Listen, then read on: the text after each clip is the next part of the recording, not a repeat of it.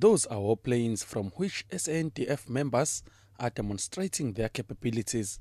They are an array of military assets of South Africa. Some advanced SANDF teams were in the city's building base camps from where the plane rescued them. Crowds of enthusiasts witnessing the action were left gasping for more. This is a, a beautiful uh, experience for me to come here uh, and I see them doing all this combat. Only thought that it's dinero. No, not always we see such a thing like this. So, so it's kind of hectic or like interesting. Yeah. Uh, basically, you're seeing what uh, our SA Army can do. The services of the Defence Force taking part include the Army, Navy, Air Force, and the Military Health Services. After watching the military parade, South Africans say they feel safe in the country. Saw some jets, helicopters.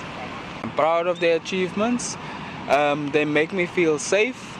It's good to see, you know, like the activities in the air and all that, what they're doing and all that. I, I'm actually, I regret not being a pilot because now it, it looks very interesting, eh? Showing us what the training and all about, all about in, uh, in South Africa, what they do when they go to war.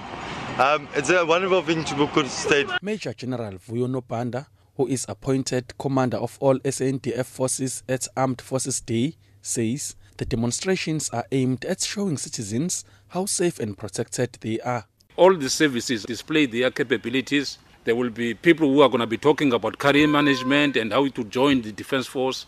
Certain demonstrations that are done aircraft rides, helicopters taking the children up. We have open days to the ships where people can revisit the ship and see what is in there. We have what we call the capability demonstration. This is live exercise where we demonstrate how to do rescue from the helicopters from the sea conducted at the beachfront.